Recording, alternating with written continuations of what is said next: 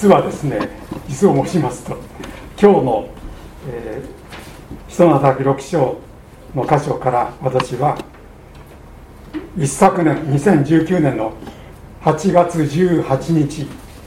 の日曜日この教会でメッセージをしましたがその時も同じ箇所を選んだんですね。それでそれ気が付いたのは割にあのこの準備を始めてからことでああその時話をしたそれを思い起こさせられたのは実はあの先月天に召された内山周平さん、まあ、奥様来てらっしゃいますけども周平さんのおはがきをその礼拝をした翌日に書きになって私にくださったはがきをいただいたのをあの、まあ、亡くなったことを聞いて、まあ、びっくりしたんですけども思い起こしてそういえばはがきをいただいていたなと思って取り出した時にああそうだったなと思ったんですけども思い出したんですね。で内山さん兄弟はこのような内容のことを書いてくださいました。昨日は先生を通してのメッセージ「聖書の人ステパノ」そういうタイトルだったようですけども。その、え、御言葉ありがとうございました。分かち合いの時に坂本リーダーの司会でいろいろと話し合いました。より良い人ではなく全く新しい人に変えられること。信頼される人。聖書をよく読み込んでいきたい。聞きたく思っています。JCF 香港でバプテスマを受け早15年が経ちました、鹿島先生吉沢修平先生柴田智一先生柴先生アレックス・チャン先生など多くの諸先生に出会い感謝です。まあその香港 JCF の牧師をしたりあるいはそこから献身なさって、まあ、牧師になった先生もいるんですけども私の存じ上げている先生はあるですが。で、えーまあ、先生私のことを書いていて先生の目標は100歳まで歩く。そういったなんか話をしたんですね。100歳まで歩く。で私は生涯現役を目指します。今後ともよろしくお願いします。在主と、まあ、そういうお話をいただいてああの亡くなった、えー、周平さん内山さんの、えー、ことですね。先先月7月18日私の誕生日だったんですがその時にここで礼拝であのメッセージをさせていただいた時に内山さんもあの普通と変わらずにいらして、えー、おしゃべりして、えー、いろんなお仕事のこともねマンションのお仕事のことなんかもあの話しなさって、えー、頑張っていますっていうようなことをおっしゃってたのでその後で、えーそのもとに行かれたということなんですけどもでも本当にこう私は生涯現役を目指しますと書いてらっしゃるのがまさにその通り生きておられたなそういうふうに思っております、えーまあ、内山さんのこと思い出すためにこのステパノとの飲み言葉もあの思い出して、まあ、私ステパノ大好きなんですけどまたこのように御言葉を語ることができることに嬉しくなっています、えー、今日の人の働き6章の箇所を見ますと、まあ、教会は大変こう祝福されていたんですね。弟子の数が増えていたと書いてあります。クリスチャンの数が増えていた。本当にそれは素晴らしい。みんな喜んでいたと思うんですよね。ところがそれと同時に問題も生じました。今日の箇所の前半はその問題の解決について記されています。でその問題というのは書いてある通りやもめの人たちに対する、まあ、配給毎日の配給。このなおざりにされていたと書いてあります。で初代の教会にはヤモメがいたんですね、えたくさんいたようです。でまあ身寄りがないあるいは生活手段のない人たちですのでそれを教会のみんなで支え合っていくね。物とかお金とかそういうものをこうね持ってそれを持って支えていたようです。で素晴らしい交わりであると思います。教会っていうのは本当にそういうとこですよね。教会っていうのは単に私たちのこの霊的なこと魂のことだけに関わっているわけではなくて本当にこう我々の生活実際的なことについてもその必要に応える交わりであるということです。でその6章の、えー、8節以降は今度はステパノという人に人物が当てられていますがでもステパノの名前がその前半に出てくるわけですね。でそのやももへの配給の頃で2つのグループの間に問題が生じたと。ですね、えー、1つのグループは、まあ、土着のっていうかイスラエル生まれのユダヤ人のグループの人たち、えー、もう一つのグループは外国から、えーまあ、ユダヤ人あちこち地中海の沿岸の、えー、都市に移住していた人がいるんですけどそういう人がイスラエルに帰ってきた。で外国育ちのユダヤ人たち。ギリシャ語を使う人たちです。まあ帰国組ですね、まあ、日本でも帰国子女の問題がいろいろ出てきますけれども。そういう帰国組の中にいるヤモメたちへの支援体制が、え不公平であるという問題。それが教会の指導者である2節に12人。これは十二弟子、まあ、人たちのことですね。でで人たちが、その問題を聞いてあこれはちょっと解決にいけないと。で解決策をその教会会議まあ総会ですね。教会の総会。多分聖書に出てくる新約聖書に出てくる最初の集会総会だと思います。教会総会。そこで解決策を提案します。でその提案というのは、えー、2節から4節に書いてある通りですね、えー、この12の12人の人たちは神の言葉を語るまあなんていうか牧師みたいなね説教者説教をする。あるいは伝道する。それをもっぱらそれをする人たちであったと。でも食卓のことに使えるのよくない、えー、実際のことにこう時間と労力をかけすぎると伝道や祈りの方針がおろそかになる、えー、でもやもめの人たちのことも大事だということでそのためには、えー、提案としては3節に御霊と知恵に満ちた評判の良い人たち7人を選ぶということですね。そういう提案でありました、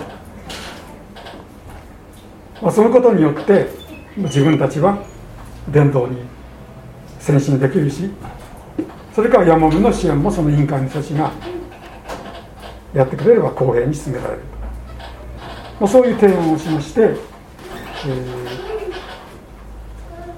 ー、5節見ると提案を一同は皆喜んで受け入れた。そしてその委員を7人選んだわけですね。でその中に最初に出てくる人の名前がステパノであります。でで8節以降はそのステパノのことについての、えー、ことがこう書かれているわけですが。で彼は恵みと力に満ちて人々の間で大いなる不思議と印を行っていた、まあ、人たちと同じように不思議な技の印を行う賜物もいただいていた。ですね。でそういうことで彼も伝道をしたわけです。いろんな人たちで9節にまあ話をしたイエス様のことを話した相手の人たちの名前がどういう人たちにしたかってことが書いてありますけどもまあ議論になったんですね。でそのまあ相手の人たちは多分イエス・キリストのことを信じようとしない、反対をしている、まあ、そういうことで、えー、まあ議論がいろいろこう大きくなったんでしょうね。でも彼らはもうステファノの語る時の知恵と御霊に対抗できないと10節に書かれてもうそれでもう歯が立たない。から議論には歯が立たない歯が立たないということでステファノの評判を落とそうとするわけです。でそのために、まあ、議会最高法院に連れていくと。12節に書いてありますね、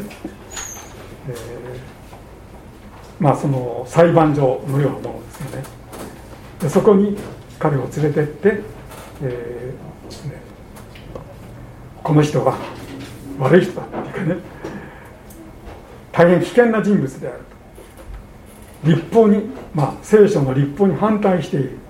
それをこう悪いことを言っている危険な人物で国の基盤である宗教ユダヤ教信仰を覆そうとする。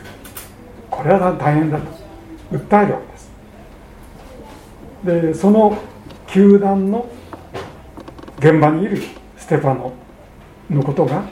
15節に出てきます。最高法院で席についてきた人々がみんなステファノに目を注ぐと彼の顔は見つかいの顔のように見えたと書いてありま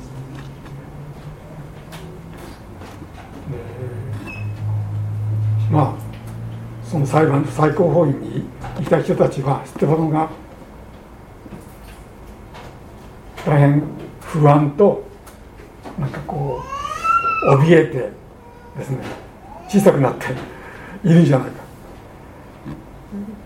悪いやつだとんでもない危険人物だと非難の言葉を受けているそのステパノのことをですね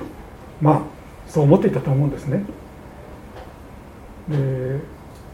でステパノどんな顔してるかと思ったら彼の顔は見つかりの顔のように見えたと聖書は言います。見つかりは皆さんご存知でしょうけどもまあご存知で会ったことないですよね皆さん。私も残念ながら会ったことないんですけども見つかりは聖書に、まあ、よく出てきます。でも人間ではない。神様からのまさに使いのその使い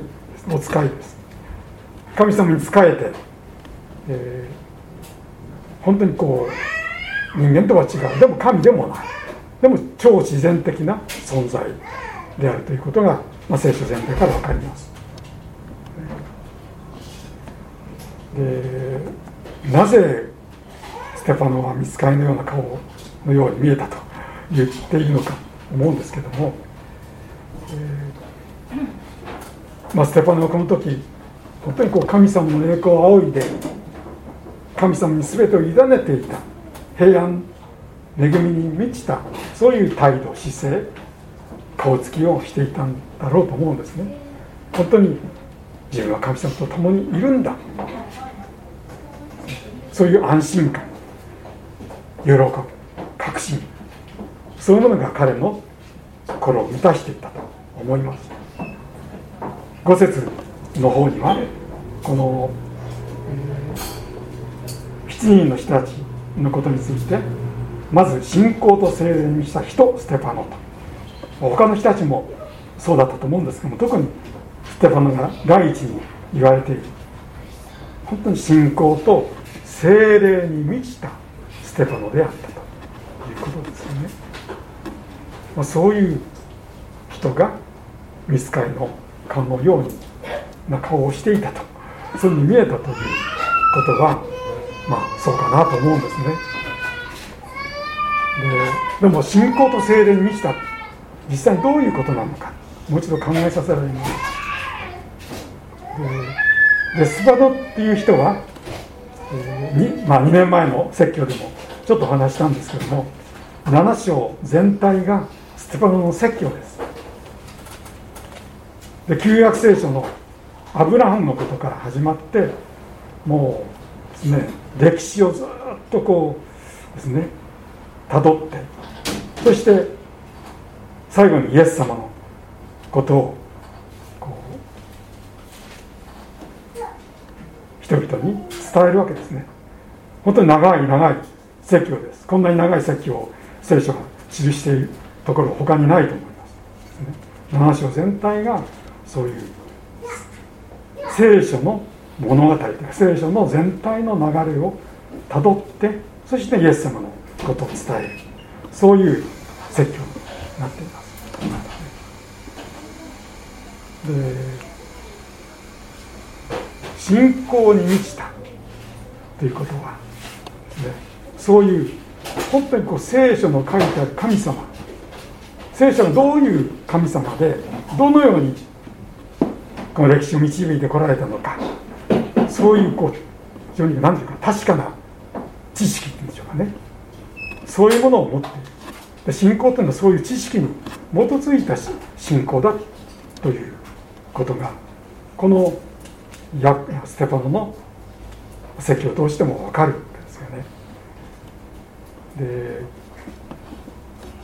知識に基づかない信仰ともないわけではない。ですよね。本当にこう信ずれば救われるということなんだけども何を信じるのか。どういう神様を信じているのか。そういうしっかりした知識に基づかない信仰というのは不安定な信仰になっています。信仰の基礎。それが聖書からしっかりした神様についての知識を持つことであるわけですけども。でも信仰が十分だからあごめんなさい。知識が十分だから信仰も大丈夫だ。ということにはならないですよね。まあ学者の聖書のことについてたくさん書いてある方が自分は信じていないという人もいるんです。たまにですね。ででも精霊に満ちたということがステパノについて言われているとても大事なことだと思います。私たちがイエス様を信じた時に精霊が働いて精霊のお方が私たちのうちに住んでくださっていらっしゃる精霊に満たされるというのは私たちの生活人格そのあらゆるこう領域でしょうかね全ての面で精霊に委ねて生きるということです。でまあ、満たされるとなんかこう水がなんかジャブジャブ注がれていっぱい満たされるなんかそういう量的なことを考えます。けどもこの満たされるっていうのはそういうことを言っているよりも支配す。る私たちの心を支配す。るというような意味合いで使われていることです。精霊のご自身が私たちを支配しそして精霊の実を結ばせる。喜びで満たす。私たちの内なる思いや動機を清めてくださる。そしてイエス様の似姿に近づかせてくださる。それが精霊の働きです。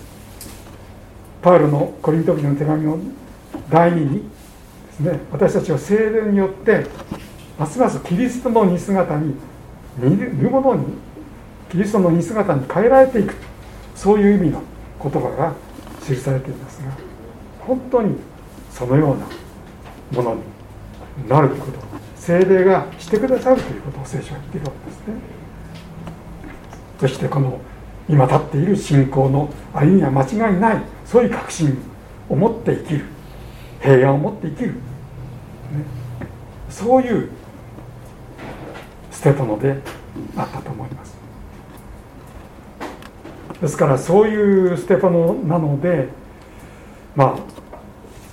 その人々から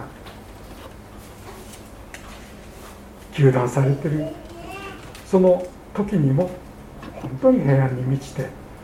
彼の顔は水川の顔のように見えたと言われるほどに本当にこう変えられていたように思うんですね。えーそういうステパノですけどもで彼は伝道をしていましたですね。で当時の教会にはまだ牧師や教師と呼ばれる人はまあ十二使徒はいるんですけども牧師とか教師はいないんです。でそのやもめ支援委員会に選ばれた7人の人たちもみんな信徒です。仕事もあり家族のこともありいろいろこう忙しい人たちであったと思うんですけどもでも彼らも伝道者だったんですね。で実際の仕事もしまた伝道もしているステパノはそう書いてあります。ねで人々に聖書からメッセージを語る。からこの7人の人たちの中の、えー、もう一人2番目にピリポという人が5節に出てきます。でピリポという人は、えー、この名前は、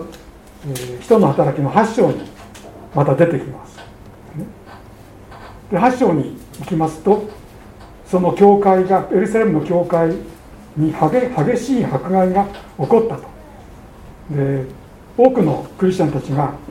あのあちこちに散らされたんですね。でこのピリポという人も北のサマリアという方に行ってそこでイエス様を伝えるですね、え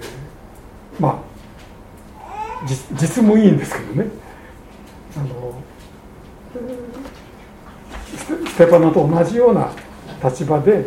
実務委員をしていました。支援委員会をしていましたけども彼も伝道者としてサマリアで伝道しました。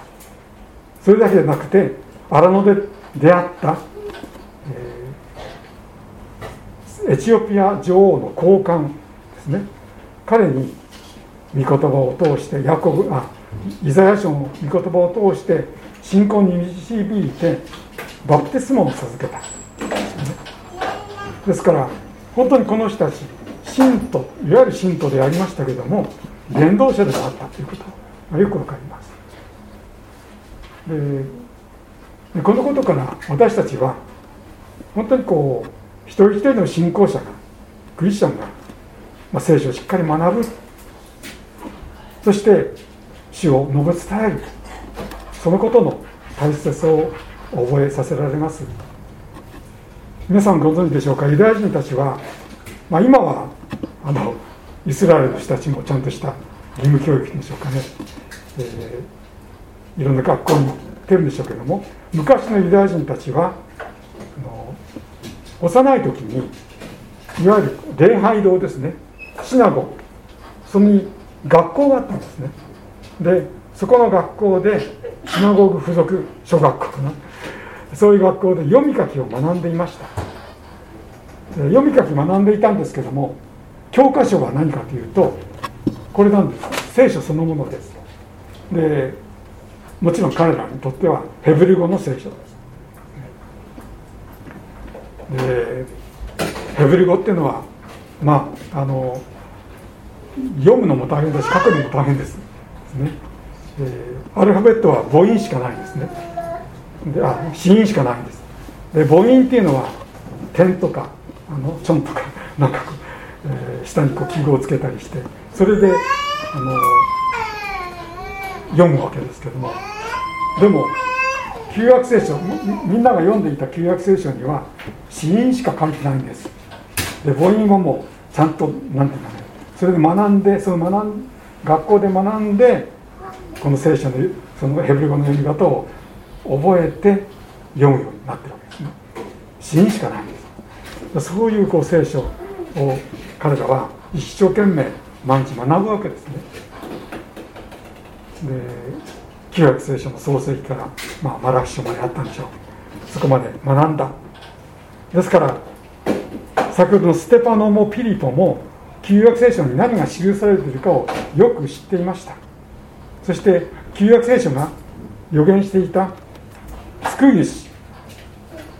ね。それがイエス様であるということが容易に分かったんです。信じることができたんですよね。で先ほどの6章の7節を見ますとこうした神の言葉はますます広がっていきエルサレムで弟子の数が非常に増えていった。また祭司たちが大勢次々に信仰に入った。次々と信仰に入ったと。あります祭司が大勢次々と信仰に入った、これはユダヤ教の祭司です。神殿で仕えている祭司。あるいは、えー、いわゆるシナゴ。なんかで使えている祭司かもしれませんそういう祭司たちがですね大勢次々とイエス様を信じるようになった。彼らもそれこそ旧約聖書ねよく学んでいたわけですからその祭司たちは本当にイエス様があの旧約聖書が予言しているイエス様だと救いにした分かったんですよねでまあ分からない人もいたわけですけれどもでも多くの人たちがイエス様を信じることができた、えー、まあ、聖書をよく学ぶ非常に大事なことです。でも聖書を学んで成長知識がたくさんあるということは、まあ、それはそれでいいんですけれどもそれだけでは不十分だって私は思うんですね。で今から10年ほど前にある、えー、共同研究のレポートが発表されて私も読んだんですけどもそのレポートの題は日本ではなぜ福音宣教が実を結ばなかったのかとそういうちょっとこううーんと思うようなタイトルつまり明治になってからプロテスタント教会が日本に生まれて100年以上経つ。それなのにクリスチャンの数はまあ1%達するか達しないか。そういう現状。それを憂いてどうしてそうなのか。それをこう考える研究でありましたで5人のまあいろんな立場からあの出た教会の指導者たちが共同研究したんですけどもその中であるクリスチャンのジャーナリストの方がその方は信徒の方ですけども牧師ではないんですけどもこんなことをおっしゃってたんですね。まあいろいろ問題あるけども一つの問題は信徒のつまり、まあ、教会。クリスチャンの信仰が生活化していない。生活化していない。そういうことだって言うんです。彼が言いたいのはこういうことかなと思うんですが、えー、クリスチャンが自分たちが直面している現実生活の問題になかなか対応できない、ね。まあ、周りの考え方に流されてしまうっていうんでしょうかね。本当にそれぞれのクリスチャンが聖書的な世界観とか職業観価値観を確立する。そして一人の人間として責任を持って主体的に自立して生きることが何よりも大事じゃないか。そして自分の生活の中でクリスチャンとしての証しをしていく。それが福音の宣教の大事な基盤。それが十分だったのだろうかという問題をこう指摘しているわけですそういうことなしにいくら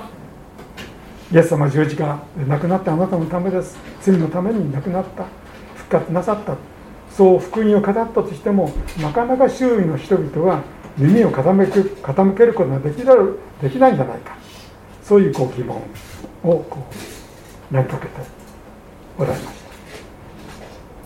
た。で本当にこう生活化していく。そのためには聖書が語っている人間観。神観世界観をきちんとこう身につける。聖書は何を言ってるんだろうか。聖書は何を教えてるんだろうか。意識的に耳を耳を澄ませる必要があると。物の見方生き方判断基準。それを全て聖書そのものから聞き取ってその示すところに従っていくことが本当に大事じゃないか。そういう問題提起をなさっておられました。まあ牧師たちにとってみれば耳が痛い。ちゃんとその教会でやってきたんだろうかという耳の痛い話ですけれども、まあ、そういうことになるかなというふうに思うんですね。でこのステパノという人ことを考えると彼はヤモメの支援というような現実の問題の解決に本当にこう人々から信頼されて用いられた人です。6章の3節でその12人の人たちの言葉であなた方の中から御霊と知恵に満ちた評判の良い人たち7人を選びなさい。そう書いてあります。評判の良いっていうのはですね人格的にもあるいは社会的にもですね本当にこう信頼のできる人であるということですよね。で先ほどもお話した通り彼は本当にこう聖書から養われてきた人です。神様どういう方で神様世界をどう見ていらっしゃるのか歴史をどう考えていらっしゃるのかそれをちゃんと学び取っていたと思うんです。そしてこの使徒の働き7章の方でこのステパノの説教ですね。聖書全体の歴史からこう神様がどういうお方であるかをずっとこうあの書いて、まあ、話してきましたけれども、えー、最後に7章の方で最後の方で50、え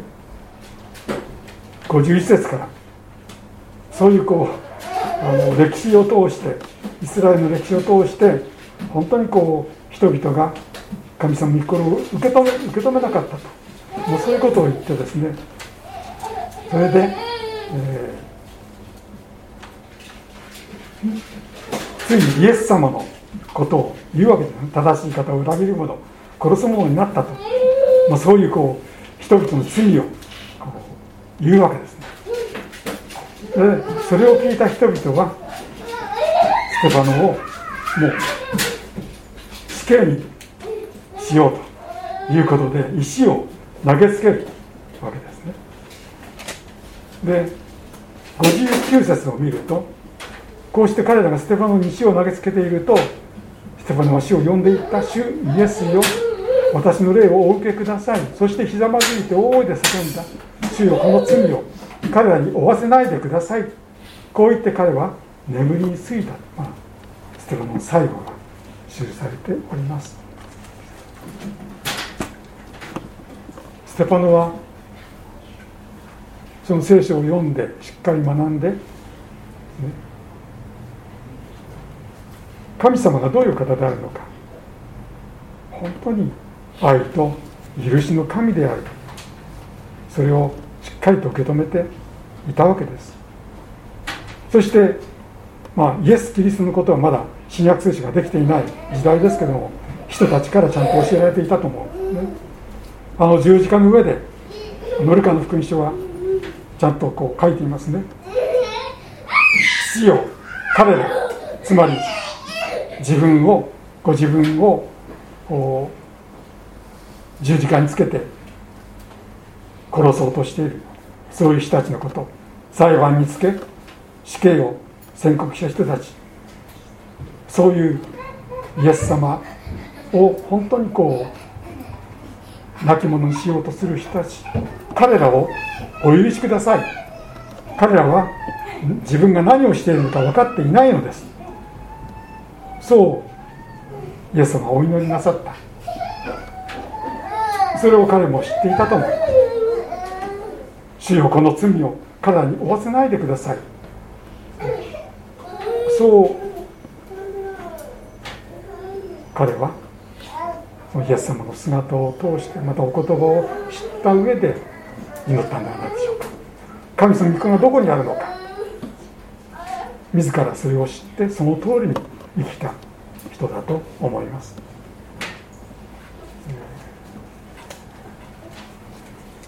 まあ私たちそれぞれ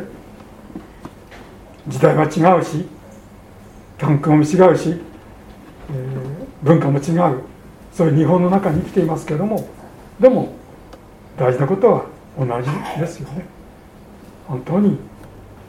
一人のキリスト者としてしっかりと御言葉を学びまたこの礼拝を通して神様はどういう方でかをしっかりと学びまた御言葉からの価値観世界観そういうものをしっかり身につけて生きた。いこのステパノの生き様に学びたい。そして神様を知らない。もう99%の神様を知らない。方々の中に生きています。その中で本当に平安と確信を持って歩み続けていきたい。そのように思います。お祈りをいたしましょう。主なる神様感謝します。あのステバノの生き様を聖書を通して学びました。神様本当に信仰と聖霊に満ちた。歩みまた御言葉に親しんで教えられあなたがどういう方でありまた世界をどのように導いておられるお方であるかを知って最後まであなたに従った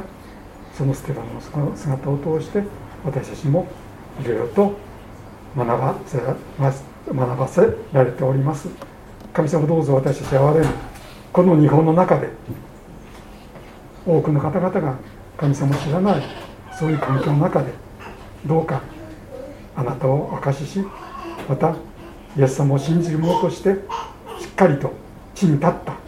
信仰生活を送ることができますように私たちを助けてください。弱いものです。いろいろと足りないものです。神様どうぞお支えください。守ってください。御言葉を感謝しながら尊いキリストの皆を通して見舞いにお祈り申し上げます。